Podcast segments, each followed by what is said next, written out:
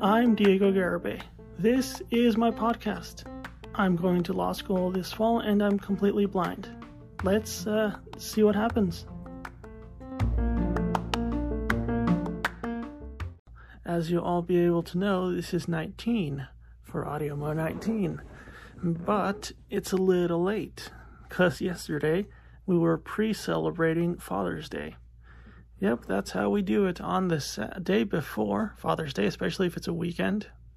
We tend to celebrate and just go have dinner, go do stuff, go explore somewhere my dad likes, something fun to, make it good and make it, take some good pictures and go out with the family for a while. It's pretty relaxing stuff, actually. We've been rather partial to Yucaipa, a really nice place in California that's actually cooler than it should be because it's mountain. So we've been going there a lot, and that's why I didn't have anything for Audio Mo 19. And this is my Audio Mo really to say that we went there and we tried some wine and did some things, and we went to a restaurant, had some really good burgers.